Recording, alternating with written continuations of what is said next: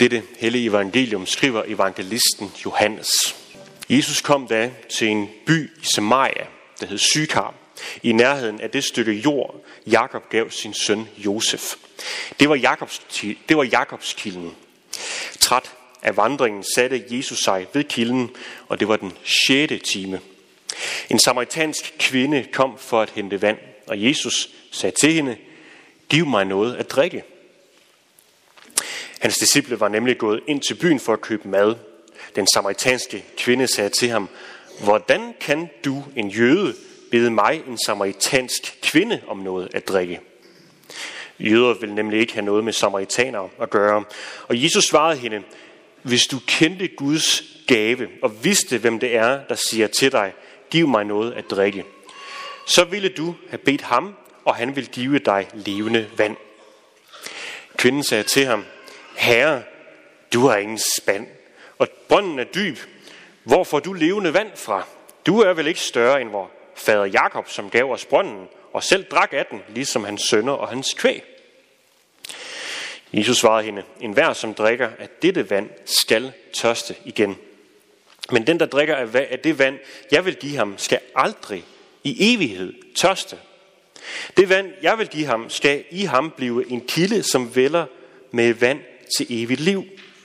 Jesus sagde til ham, Herre, giv mig det vand, så jeg ikke skal tørste og gå herud og hente vand. Han sagde til hende, gå hen og kald på din mand. Hun svarede, jeg har ingen mand. Og Jesus sagde til hende, der har du ret, når du siger, jeg har ingen mand, for du har haft fem mænd, og den, du har nu, er ikke din mand. Der sagde du noget sandt. Kvinden sagde til ham, Herre, jeg ser, at du er en profet. Hvor fædre har tilbedt Gud på dette bjerg, men I siger, at stedet, hvor man skal tilbede ham, er i Jerusalem. Jesus sagde til ham, så Jesus sagde til hende, tro mig kvinde, der kommer en time, da det hverken er på dette bjerg eller i Jerusalem, I skal tilbede faderen. I tilbeder det, I ikke kender. Vi tilbeder det, vi kender, for frelsen kommer fra jøderne. Men der kommer en time, ja, den er nu, da de sande tilbedere skal tilbede faderen i ånd og sandhed. For det er sådanne tilbedere, faderen vil have. Gud er ånd, og de, som tilbeder ham, skal tilbede i ånd og sandhed. Kvinden sagde til ham, ja, jeg ved, at Messias skal komme, det vil sige Kristus. Når han kommer, vil han fortælle os alt. Jesus sagde til hende, det er mig, den der taler til dig. Sådan lyder Herrens ord. Amen. Der er noget i mange af os, som egentlig helst vil være fri for Jesus. Det mærker jeg i hvert fald i min egen krop. Jeg vil ikke helst være fri. Jeg vil gerne have han frelser mig fra evig fortabelse. Men det der med, at han skal ind i mit liv, og skal have noget med mit liv at gøre, det er egentlig for anstrengende. Det kan der være mange gode grunde til. Nogle oplever det, at, de er blevet, at, at Jesus simpelthen ikke har gjort noget ved det, som er forfærdeligt gerne vil have, at Jesus skal gøre noget ved. Andre kan opleve store skuffelser i troen. Og nogle af de skuffelser kan endda komme fra det kristne fællesskab, som man kan opleve at være hyklerisk. Fordi man har meget fokus på at sige de rigtige ord. Men det der med at efterleve det, det har ikke så stor interesse. Og så den sidste grund, jeg vil nævne, der er sikkert flere, men den sidste grund kender jeg i hvert fald udmærket for mit eget liv. Jeg orker det ikke. Jeg orker det ikke. Der er så meget andet, der er så meget andet, der kræver tid og energi. Så det at skulle have Jesus ind og være en aktiv del af mit liv, det er simpelthen en for stor byrde.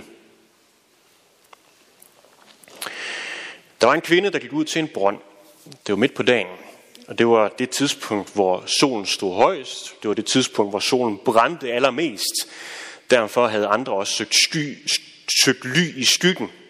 Så herude ved brønden, der ville der være mennesketomt. Men desværre, så sad der hen på brønden en mand. Heldigvis var han jøde, og sådan nogle jøder, de ville ikke snakke med sådan nogen som hende. Så hun burde være safe. Han kunne ignorere hende, og hun kunne ignorere ham. Alt var godt. Men sandelig, så taler han immer væk til hende. Han lader hende ikke være i fred. Som jeg forstår den her tekst, så gør kvinden alt, hvad hun kan, ligesom for at holde Jesus på behørig afstand. Holde ham væk fra sig.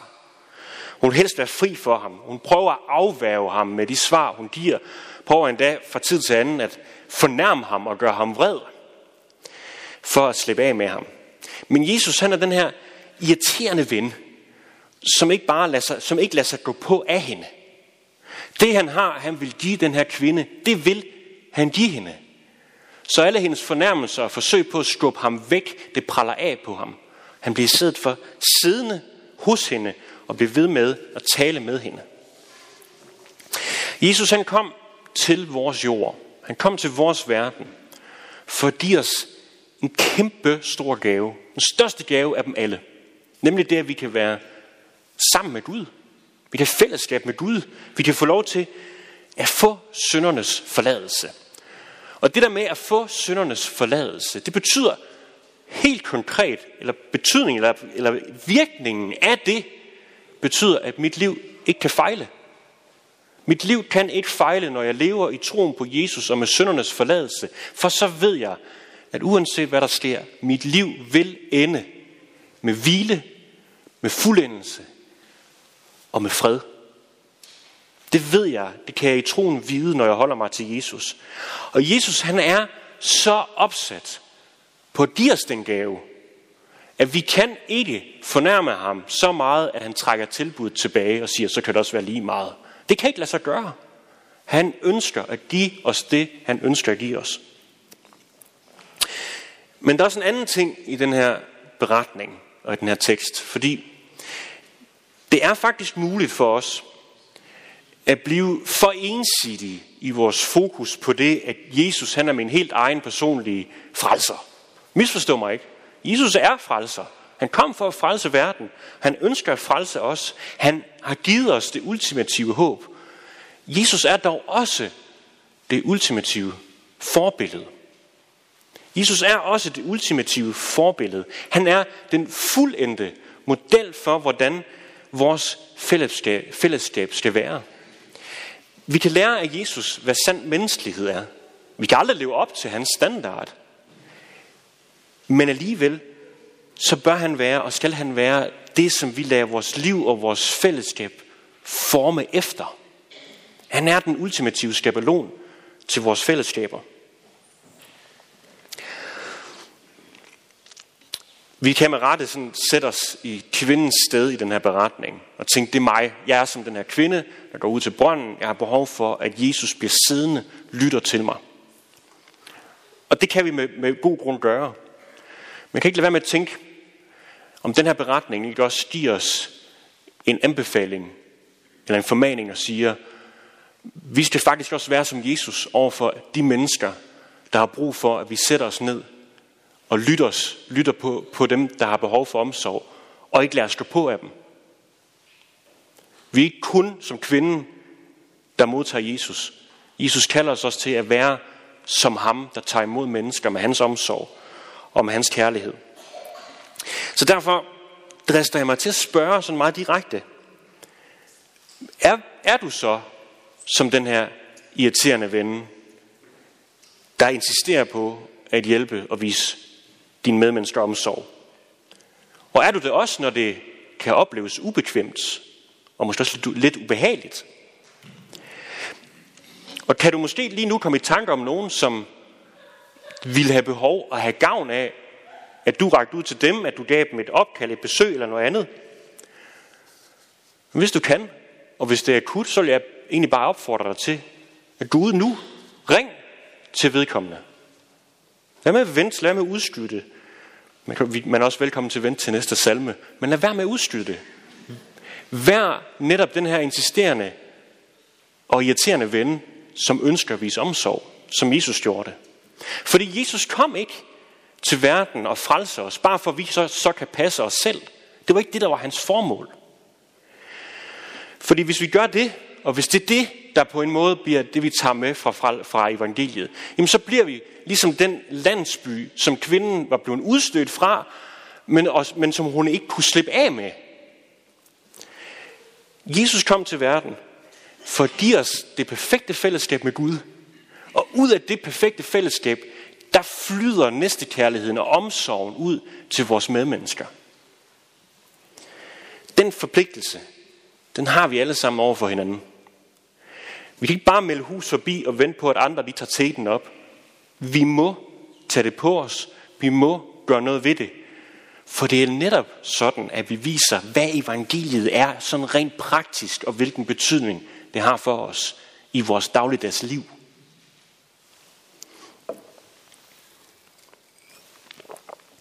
Jesus han sidder her øh, ved brønden og er, står i skærende kontrast til beboerne ind i landsbyen, som kvinden så gerne vil undgå. Landsbyen, den øh, havde, landsbyens beboere havde afvist hende, og de gladeligt, der lod de hende også gå ud til brønden midt på dagen, hvor solen er skarpest, også selvom det betød, at hun nok ville erhverve sig en solforbrænding. Men Jesus han blev siddende. Jesus blev siddende der ved brønden, selvom han udmærket godt vidste, hvad der var i hende. Hvorfor det var, at folk var sure på hende. Hvorfor det var, at hun selv var skamfuld. Men han blev siddende. Han blev siddende alligevel. Og samtalen mellem de her to, den slutter, da Jesus tilkendegiver over for hende, at det er ham, der er svaret på alle hendes spørgsmål og alle hendes længsler. Jesus, han er svaret. Jesus er Messias, han er Kristus. Og hvad sker der så egentlig? Fordi beretningen, som den er opgivet her i vores alterbog, stopper meget bræt. Hvad sker der? Der sker faktisk det, at kvinden hun går ind til landsbyen, og så udbryder hun jublende til alle dem, der ellers forarvede hende, eller til alle dem, der ellers var forarvet på hende. Så siger hun til dem, kom og se en mand, som har fortalt mig alt, hvad jeg har gjort. Måske er han Kristus. Kom og se en mand, der har fortalt mig alt, hvad jeg har gjort. Hvad sker der for hende? Er hun jublende glad, fordi hun er blevet afsløret? Hvordan i alverden kan man være glad for at blive afsløret, at blive gennemskuet helt ned i de mørkeste afkroger af ens sjæl? For nogen der kan det virke sådan lidt gammeldags og lidt tungt at tale om søndernes forladelse. Men der er bare ikke noget mere befriende. Der er ikke noget mere befriende end faktisk det at blive afsløret, det at blive gennemskuet, og i det at blive tilgivet for det hele. Der er ingen større frihed, der er ingen større anerkendelse, der er ingen større kærlighedserklæring fra Gud, end at han vil tilgive os for alt det, han ser, der er inde i os, og alt det, vi gør. Fordi Jesus, i den her samtale med kvinden, han siger ikke en dyt om hendes værdi, om at hun er god nok, som hun er, at hun er elsket eller noget i den stil. Det eneste Jesus faktisk bare siger til hende, det er, jeg ser igennem dig, jeg ser det hele, og jeg sidder her og taler med dig. Hvorfor i alverden vækker det så stor glæde hos hende? Og hvorfor går hun tilbage og jublende proklamerer over for alle dem, der er farvet på hende, at hun er blevet afsløret? Hvordan kan det være gode nyheder for den her kvinde? Det kan det, fordi at hun opdager Jesus. En mand, som havde fortalt hende alt, hvad hun har gjort, kan kun vække begejstring, hvis denne mand er Jesus. Kvinden, eller han havde med al god ret grund til at afvise hende og sende hende væk. Men kvinden fik i stedet lov til at erfare, at, hendes, at der ved hendes åndssvage tilflugtssted, hvor hun kunne få en solforbrænding, der møder hun hele skaberværkets mening og formål. Hun møder sin egen mening og formål, og han tog imod hende. Hun opdagede, som vi skal synge lige om lidt, at når vi finder ham, så finder vi alt. Når vi har Jesus, så har vi alt. Så lad os, lige, lad os lige opsummere her. Guds tilgivelse af vores synder, det er verdens bedste nyheder. Det er verdens bedste nyheder. Der er ikke noget større, og derfor er det netop også, at tilgivelsen, Guds tilgivelse, den går forud for det hele. Forud for alt. Gud vil aldrig nogensinde tilgive os, hvis ikke det var fordi han elskede os. Da kvinden opgav ligesom at holde Jesus i strækt arm, fordi hun ikke rigtig orkede ham. Da hun opgav det, og lod ham komme til, så blev hun beruset af ham. Hun blev så beruset, at hun skyndte sig ind til, til, til landsbyen for at fortælle, at ham her skulle de også møde. Ham her skulle de også møde. Hun ville dele ham. Og hun har ikke engang set det hele. Hun har ikke set det hele. Fordi Jesus blev ikke bare siddende der ved brønden sammen med hende.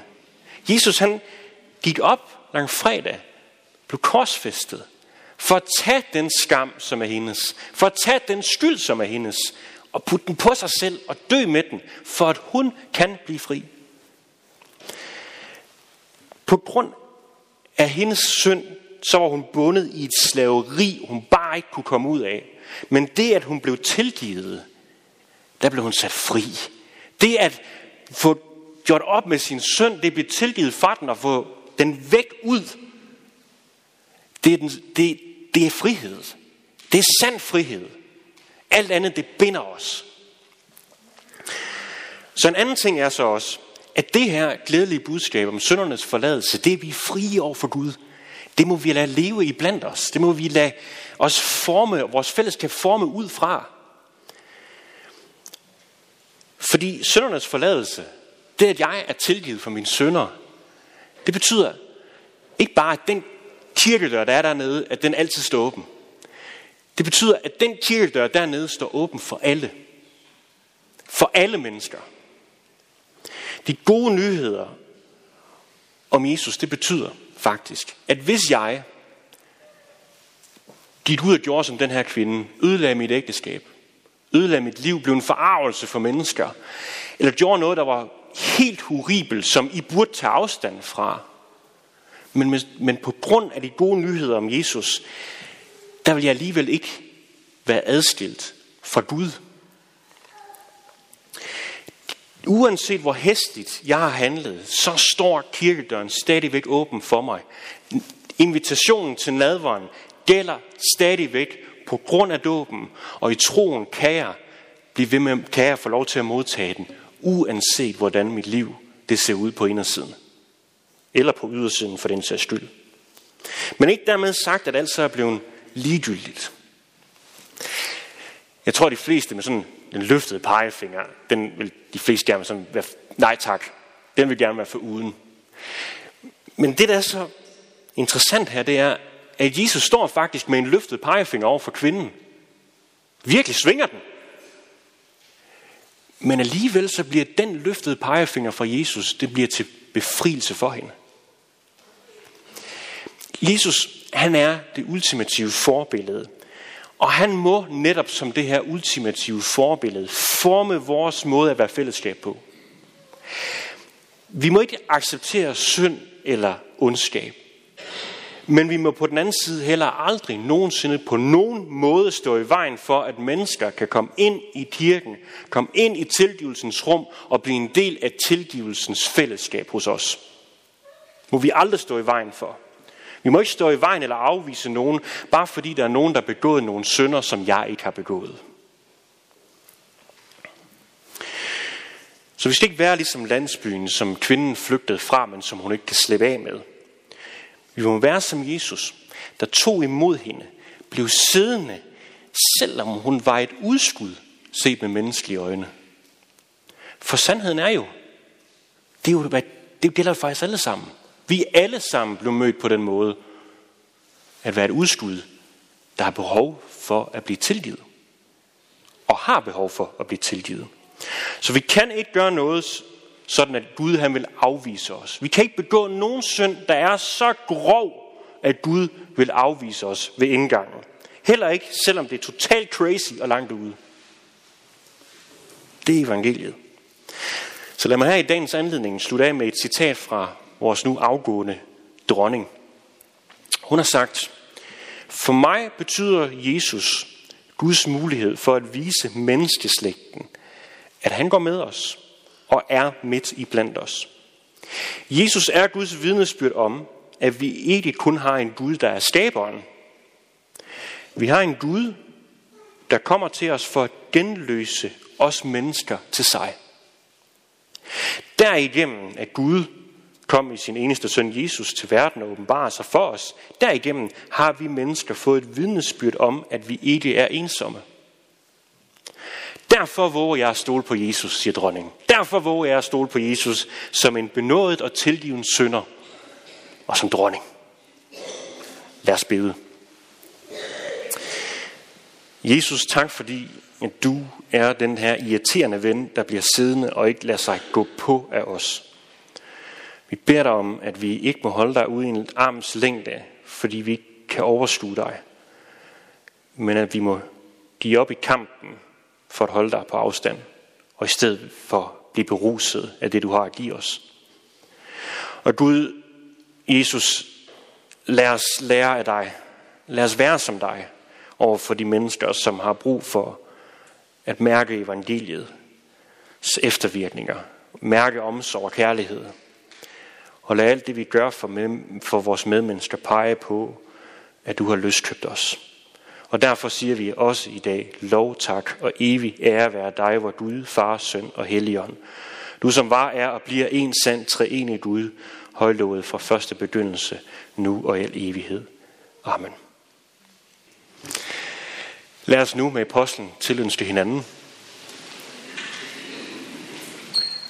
Hvor Herre Jesu Kristi nåde, Guds kærlighed og Helligåndens fællesskab være med os alle. Amen.